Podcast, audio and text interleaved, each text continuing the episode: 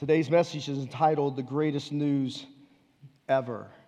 I've shared with you on many occasions that my life's calling is to help people find forgiveness and freedom through faith in Jesus Christ.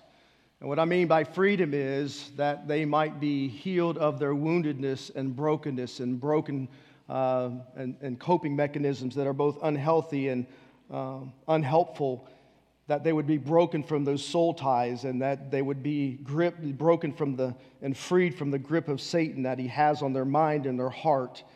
And so nothing defines um, that sense of calling more than the book of Romans because the book of Romans is all about the gospel of Jesus Christ. And so the gospel is the explanation of how God has worked for us in salvation, how God works in us through sanctification, how God makes these massive changes within our hearts and our lives, changing our, our character and changing our behavior, and how God ultimately works through us as the body of Christ as we fulfill the mission of God that God has set before us. And so, as we begin this book, I want to take just a, a brief snippet of really the background behind it. Um, this book was written by the Apostle Paul, obviously and many people would reference this, the Gospel of, of, of Paul, rather than the book of Romans. Now, we have the Gospel of Matthew, Mark, Luke, and John, and so they, they described about the life of Christ, the teachings of Jesus, his, his birth, his death, his burial, his resurrection, the essence of the gospel. But what Paul does in the book of Romans is that he now takes the um, theological ramifications of the gospel that Jesus died on a cross and what that means for us and the difference it can make in our lives and, and how it can set us free and how it can liberate us and how it can experience uh, help us experience just like in the, the video that Peter experienced that rather than spending my life walking around with my regrets and my woundedness and I should have, would have, could have, but I, I wish I hadn't, and, and beating ourselves up. The gospel sets us free from all of that because God has forgiven us of our sins, past, present, and future. And so Paul takes this, this gospel message and he begins to, to tease it out theologically so that we can see the huge ramification it has in our lives in the here and now. And so, Paul, who wrote 13 out of 27 of the New Testament books, the Romans is the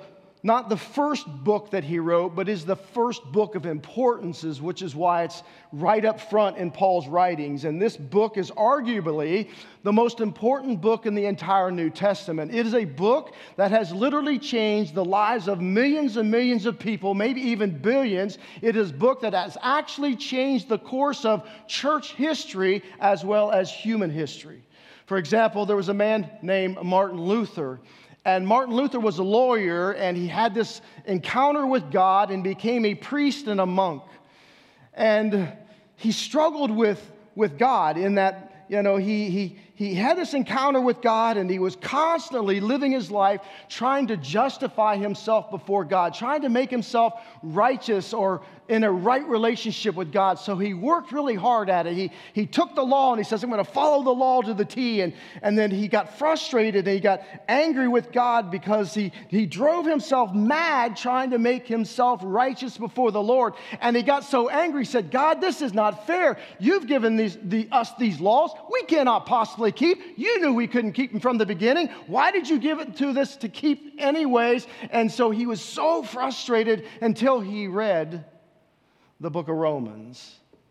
And he came across verse 17 that says, For in the gospel a righteousness from God is revealed, a righteousness that is by faith from first to last, just as it is written. And Luther learned that righteousness is a gift of God by grace through faith in Jesus Christ. It is not something that you earn, it's not something that is achieved through human religion or moral performance. It is what he termed justified by faith, eh, which was the catalyst of the Protestant Reformation that changed church history as we know it. There were men like John Wesley, who is the founder of the Methodist Church and the Wesleyans, and he was saved by reading the book of Romans. It is a very powerful book. And so Paul launches into an introduction, as he always does, and he says, Listen, uh, to those of you in Rome, I, am wanting to come and see you, and here's why I, want, I am wanting to come. And, and uh, uh, he jumps right into the gospel. It's a very short introduction, a very important introduction, but then he just jumps into the gospel. And so the gospel literally means good news. But Paul, I think, takes it even beyond that. I think he wants us to see that it's not only good news, it is great news. It is the best news. It is the greatest news you have ever heard. In a world that is filled primarily with bad news, this is good news. And what is unfortunate in our day and time is that many people, including people outside and inside of the church, is that we've never come to a full realization of this gospel message that Paul gives to us in this book. And therefore, when you ask people about Christianity, which is really an expression of the gospel, and say, well, what is Christianity? People will give you things like, well, you know, it's, it's about becoming a good moral person. It's about following the teachings of Jesus. It's about, uh, you know, trying to get your life together. It's about being a more fully rounded person, living with good morals and good ethics. And what is for a lot of people is not so much good news, that's merely good advice. All right, good advice is hey, how about you live a little more morally than you are and get your act together, your life together? Good news goes beyond that. The reason why it's good news and the greatest news ever in the gospel is because the gospel has the power of God to change a life, to eternally change a life, to spiritually change a life, and to change a person to the depth of their soul. There is no other power source around or available that can do that for anyone except the gospel. And so Romans 1 16 and 17 is really the essence of the gospel for the Apostle Paul. He spends the entire rest of the book just unpacking those two verses. So I want us to think about in terms today God has given us this unique privilege of sharing with the world the greatest news ever. The greatest news ever. Therefore, Paul says about himself and us that God has called us to be a unique person. A unique person. Look what he says Paul, a servant of Christ Jesus, called to be an apostle and set apart for the gospel of God, the gospel he promised beforehand through his prophets in the Holy Scriptures regarding his son, who, as to his human nature, was a descendant of David, and who, through the Spirit of holiness, was declared with power to be the Son of God by his resurrection from the dead, Jesus Christ our Lord. Through him and for his name's sake, we receive grace and apostleship to call people from among the Gentiles to the obedience that comes from faith. And you also are among those who are called to belong to Jesus Christ. To all in Rome who are loved by God and called to be saints, grace and peace to you from God our Father and our Lord Jesus Christ. And so Paul says, we are called to be unique, not weird, unique. All right, as we are called by God to take this gospel message to the world around us, not in a weird way, but in a very unique way. And so he uses three descriptive terms in order to express our uniqueness in the eyes of God. He uses the term of servant, of apostle, and set apart. Now, the word set apart is where we get the word holy. You know, God is holy. You are holy. God has made you holy in Christ. You have been set apart for a divine reason, for a divine person. And so, in these descriptive terms, we see that we are called to a special position. Paul says, I am a servant.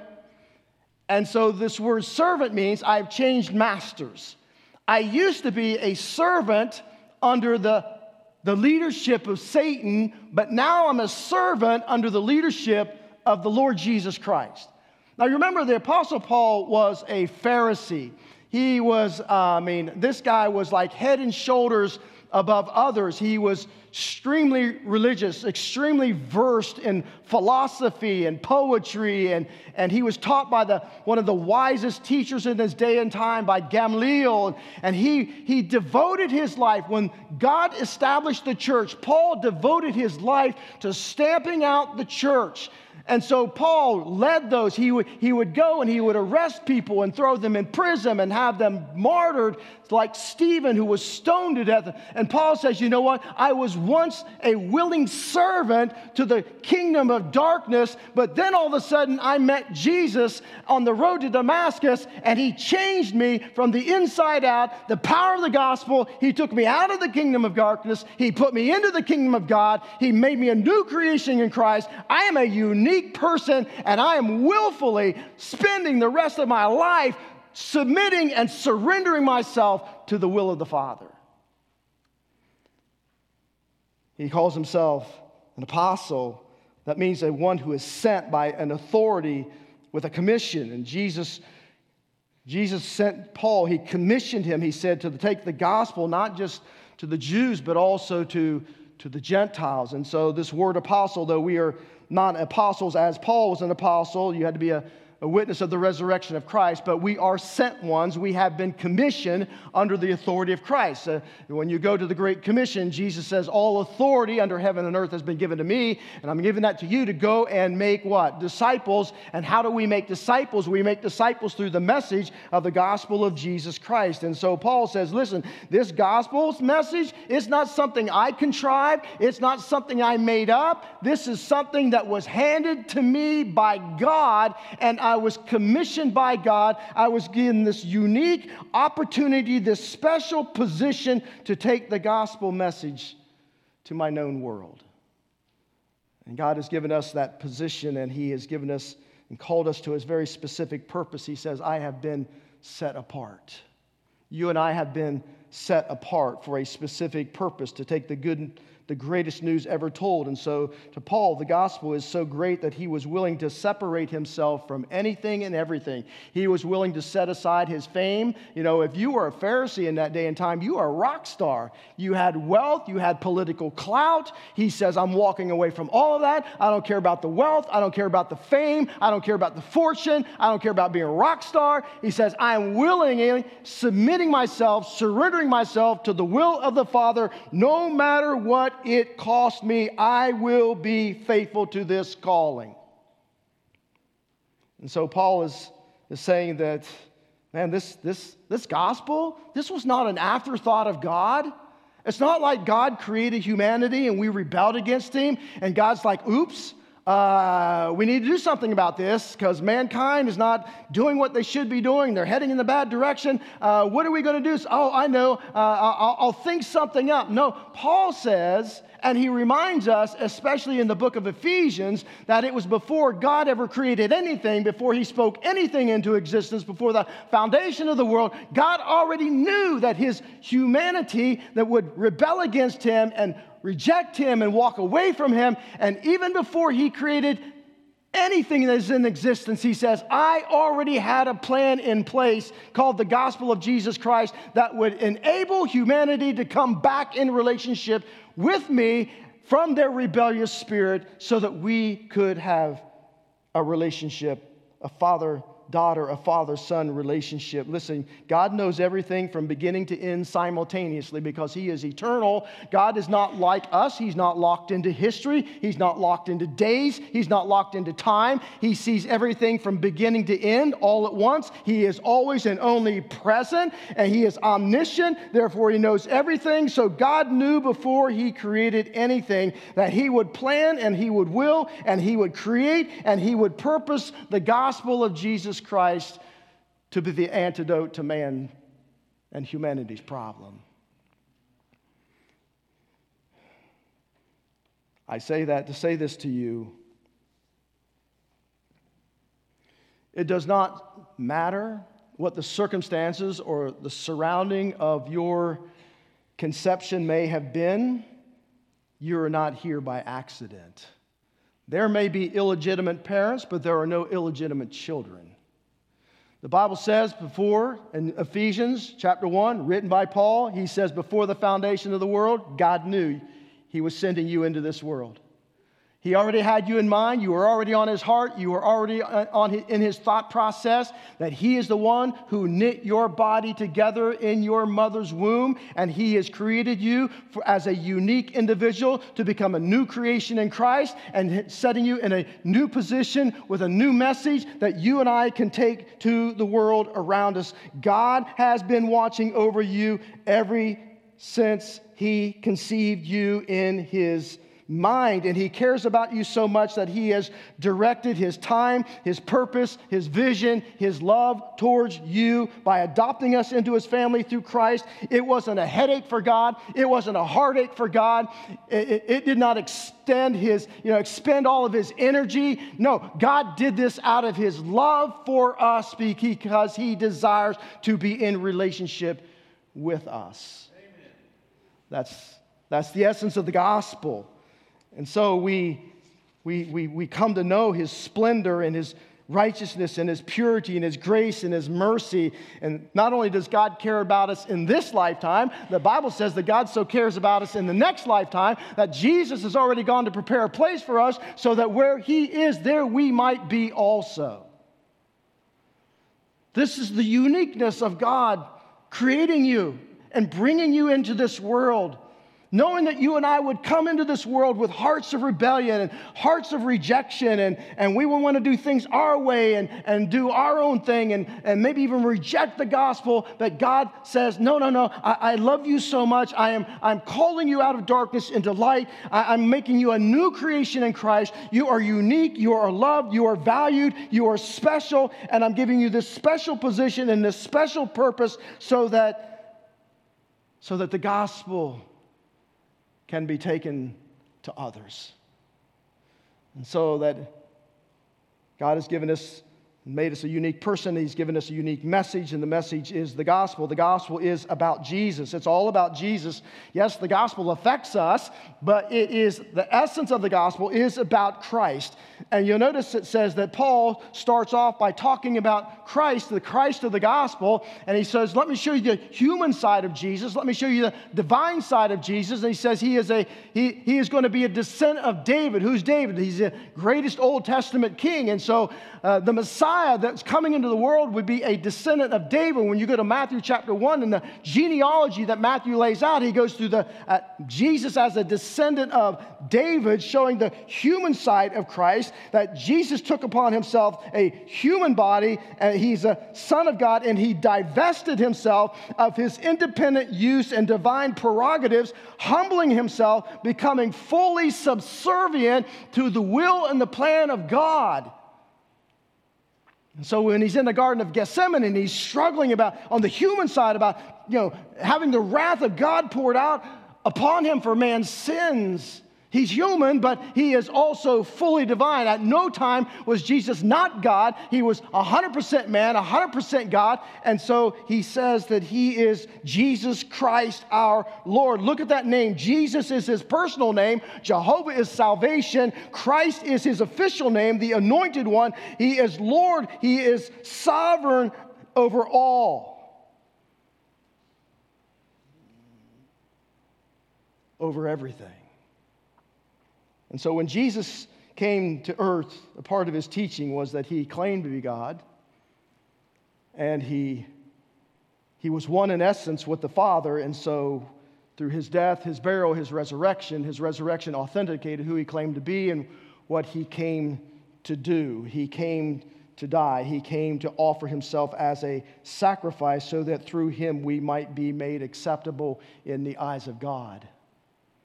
It's the power of the gospel, the power to bring life in my spirit where it was dead, and pr- the power to bring hope and healing and wholeness in my soul that was ravaged by sin. And it's the power to take this body that will one day be put in a grave and resurrect it and make it new so that it is now no longer susceptible to disease and death and reunite with my spirit and soul and move me into the presence of God where you and I will spend eternity with Him. And the reason we're able to do that is not because we kept some religious rules and we did the do's and don'ts. It's because we have been clothed in the righteousness of Christ alone. This is the message is the gospel, it's all about Jesus. And so when we share this message, it's about we call it evangelism, right? But what is the primary purpose behind evangelism? Well, somebody says, well, the primary purpose behind evangelism is to fulfill the commission Christ gave us, right? Go into all the world, make, you know, make disciples, baptize in the name Father, Son, Holy Spirit, teach them all to observe you. Well, that is a reason, but that's not the, the ultimate reason.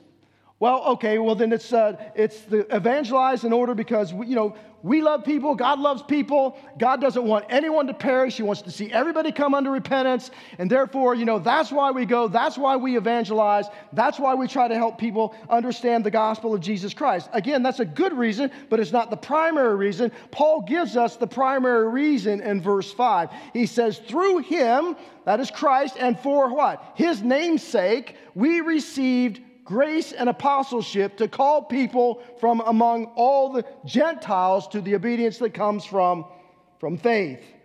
In other words, we preach the gospel for the sake of Jesus' name, for the glory of his name, for the majesty of his name, for the splendor of his name. Jesus is worthy to be praised. And that's why Paul writes in the Philippians, he says, Listen, he, Christ did not consider himself to be equal of God, but he, he humbled himself, he clothed himself in humanity, and therefore he became obedient to the will of the Father. And so the, the Father exalted him and gave him a name that is above every name. That name name at which every knee, every every knee will bow, every tongue will confess that Jesus Christ is what? Not just the name Jesus. There were many people named Jesus in his day and time.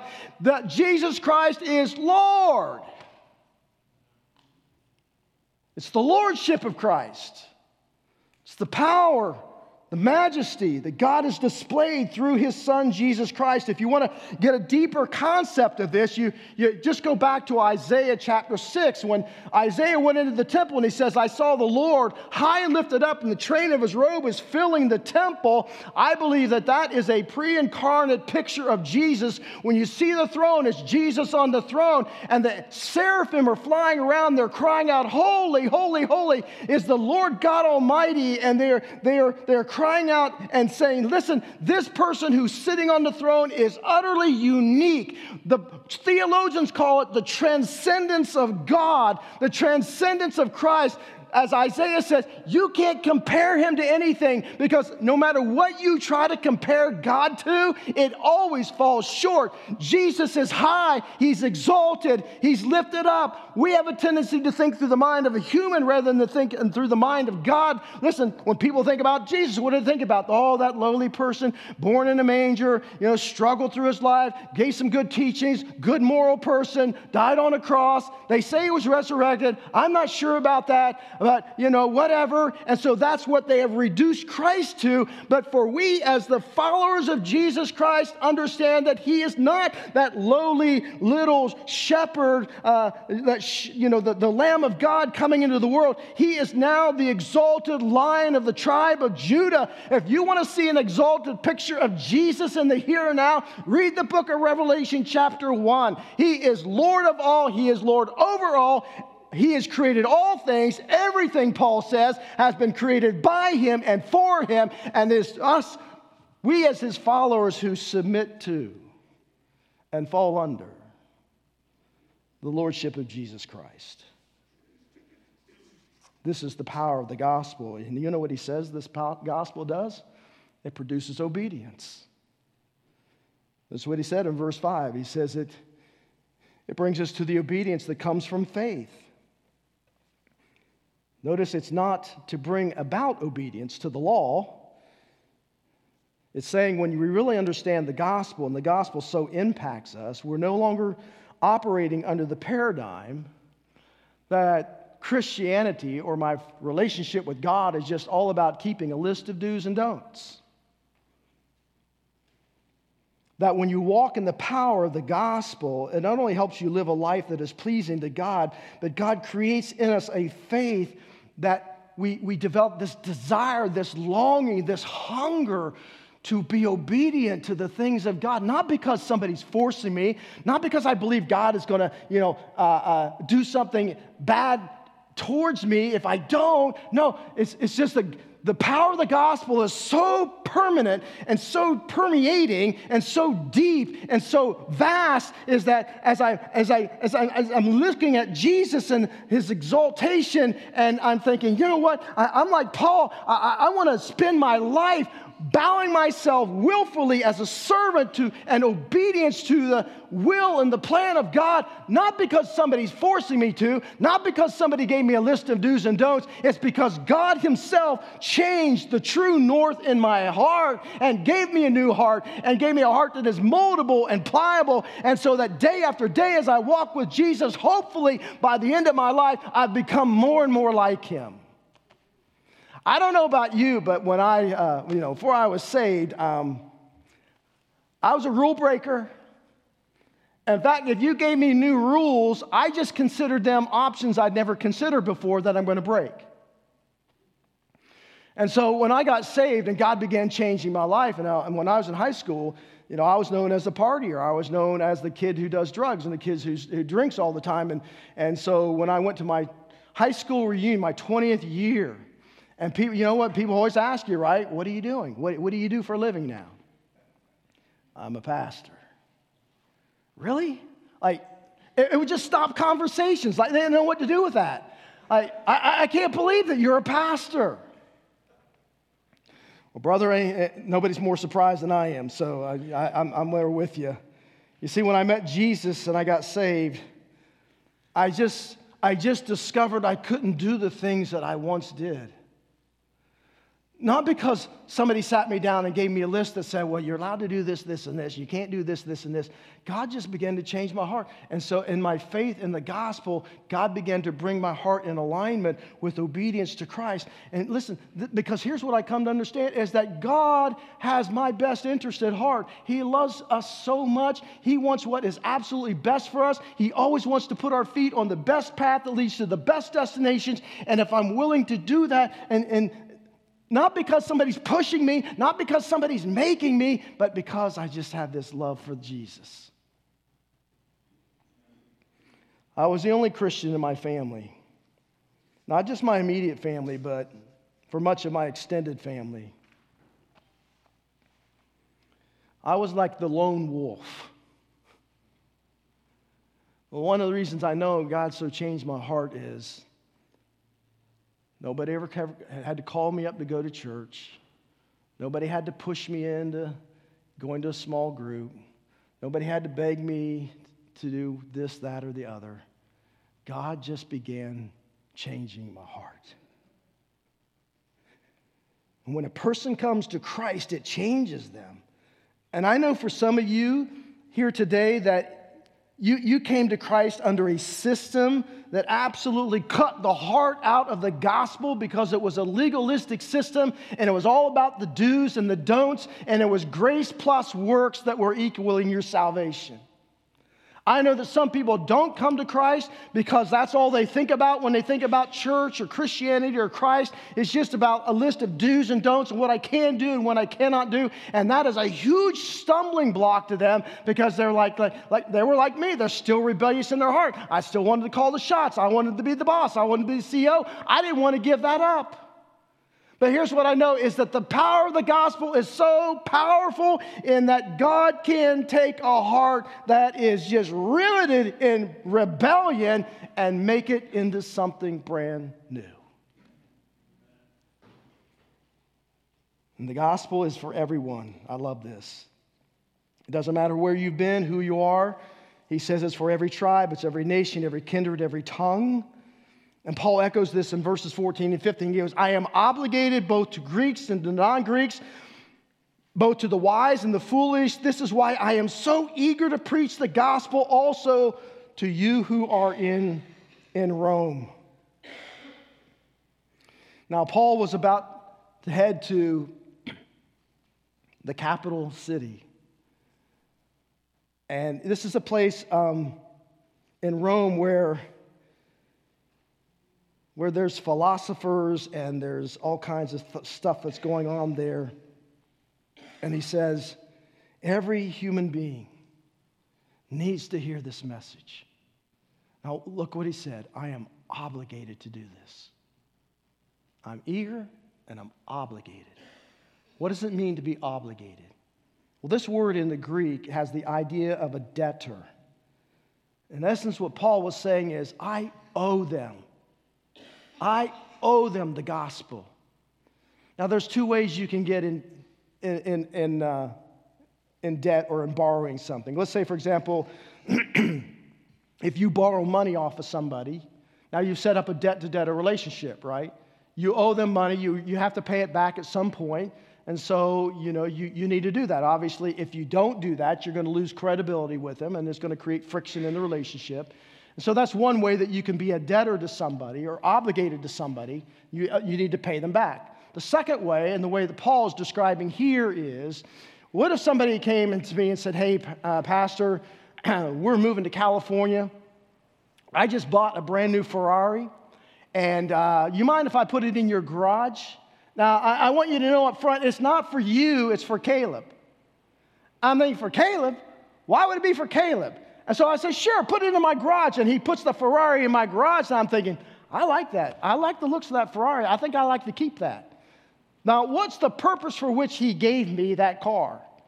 The purpose was to hand it off to Caleb. I was just like the go between, right? I, I, am blessed by this Ferrari, but it's not mine to keep. It's not mine to harbor for myself. I am now to give it over to the person that it was really intended for. And this is the concept that Paul is giving to us in, these, in this verse when he says, I am, I am obligated. God gave us something that is far more valuable than any human treasure. And he says, Listen, I gave you the gospel not with the intent that you receive the gospel and only harbor the gospel for yourself. I gave it to you with the intent that you would pass it on to others who need it.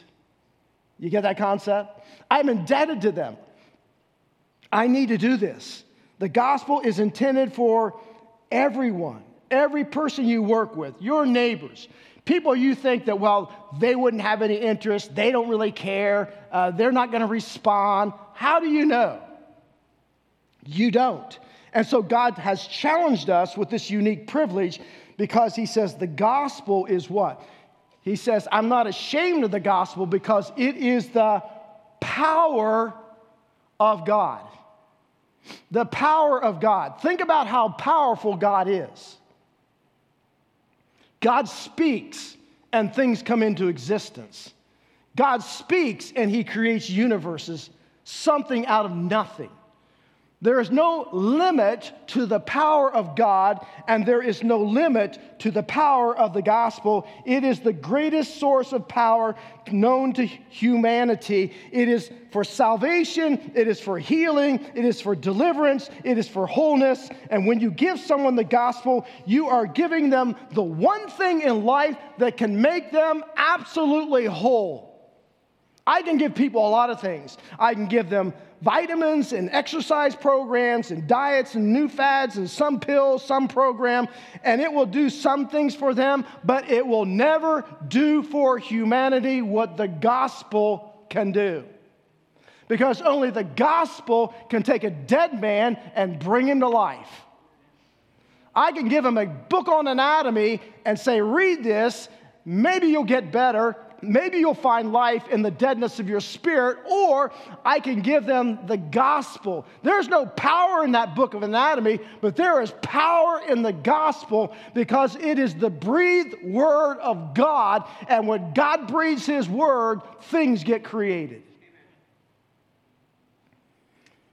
That's powerful. And lastly, the gospel produces righteousness. It produces righteousness. In verse 17, what is righteousness? Well, without righteousness, we are facing a sin debt. The Bible is clear that there's no one righteous, no, not one. Romans 3:10. And that all of us have sinned and fallen short of the glory of God, Romans 3:23. And that the wages of this sin is death, Romans 6:23. That sin entered into the realm of this world through one person. His name was Adam, Romans 5. And so, what Paul is going to start unpacking is whether you are rebellious or you are respectable or you are religious, there is no clothing yourselves with God's righteousness apart from Christ, apart from the gospel. Do you know that there is a dress code for heaven? If you're not clothed in the righteousness of Jesus, you're not gaining entrance. And there's only one way you can be clothed in the righteousness of Christ, and is by putting your faith in your trust and your hope in him and him alone. Here's how Paul puts it in 2 Corinthians 5:21. God made him, that is Christ who had no sin, to be sin for us, so that in him we might become the righteousness of God. What does it mean that Christ was to be sin for us? Does that mean that Jesus on the cross became a sinner? Absolutely not. What it means is that God took our sin debt and he placed it upon Jesus and treated Jesus as he would have to have treated us had Jesus not taken on our sin debt. And then when I put my faith and trust in Jesus Christ and his payment for my sin, because when Jesus shed his blood, the Bible says that God had a certificate of my sin debt attached to the cross. And as his blood flowed over that certificate of debt, not only did God provide for my forgiveness, he provided for my cleansing, and he marked that certificate of debt paid in full. And then, in a great exchange, God took the righteousness of Jesus and he credited it to my account, which means that on the cross, Jesus was treated like God would have to treat me in my sin, and now I am treated like God would treat Jesus in his righteousness, so that every time God looks at me, he no longer sees my sin dead, he sees nothing but the righteousness of Christ. You have been gripped by the grace of God, live it out as followers of Jesus Christ. We have the greatest news this world has ever heard. Let's not be silent with it. Let's bow our heads.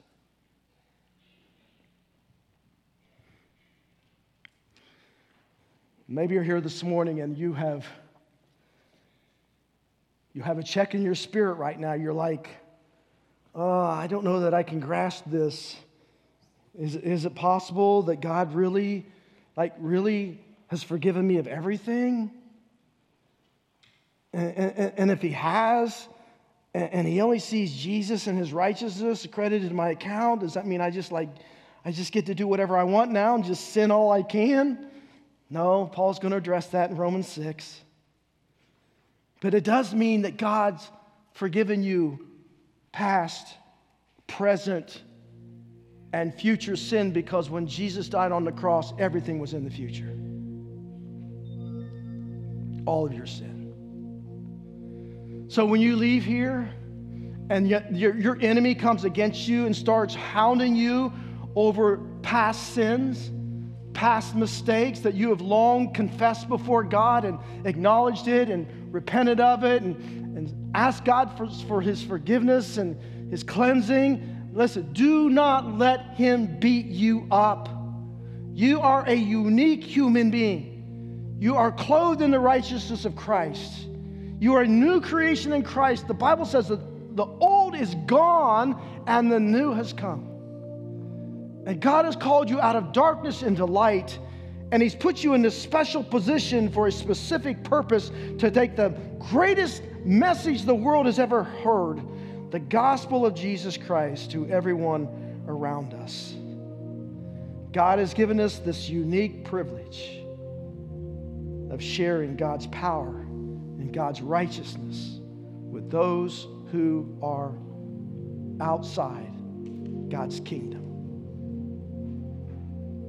maybe you've never truly put your faith and your trust in Jesus. Maybe you, you put it in a, a, a scale like, I'm, I'm going to, you know, I've got some bad stuff and I'll do good stuff to, that will cancel my bad stuff. Do you know that no good stuff can cancel your bad stuff? You have no power to cancel your bad stuff. There's no cosmic scale in the sky that once we get there, you know, hoping my bad works outweigh my bad. No, as Martin Luther came to discover, it is justification by faith alone, in Christ alone, Jesus plus nothing equals salvation. You have nothing to bring to the table but your broken and shattered life. And God says, when you bring that and you embrace my, my method of salvation, my son Jesus Christ to be Savior and Lord of your life, He says, I will grip you in my grace, and whatever has been put in my hands, no one can take it away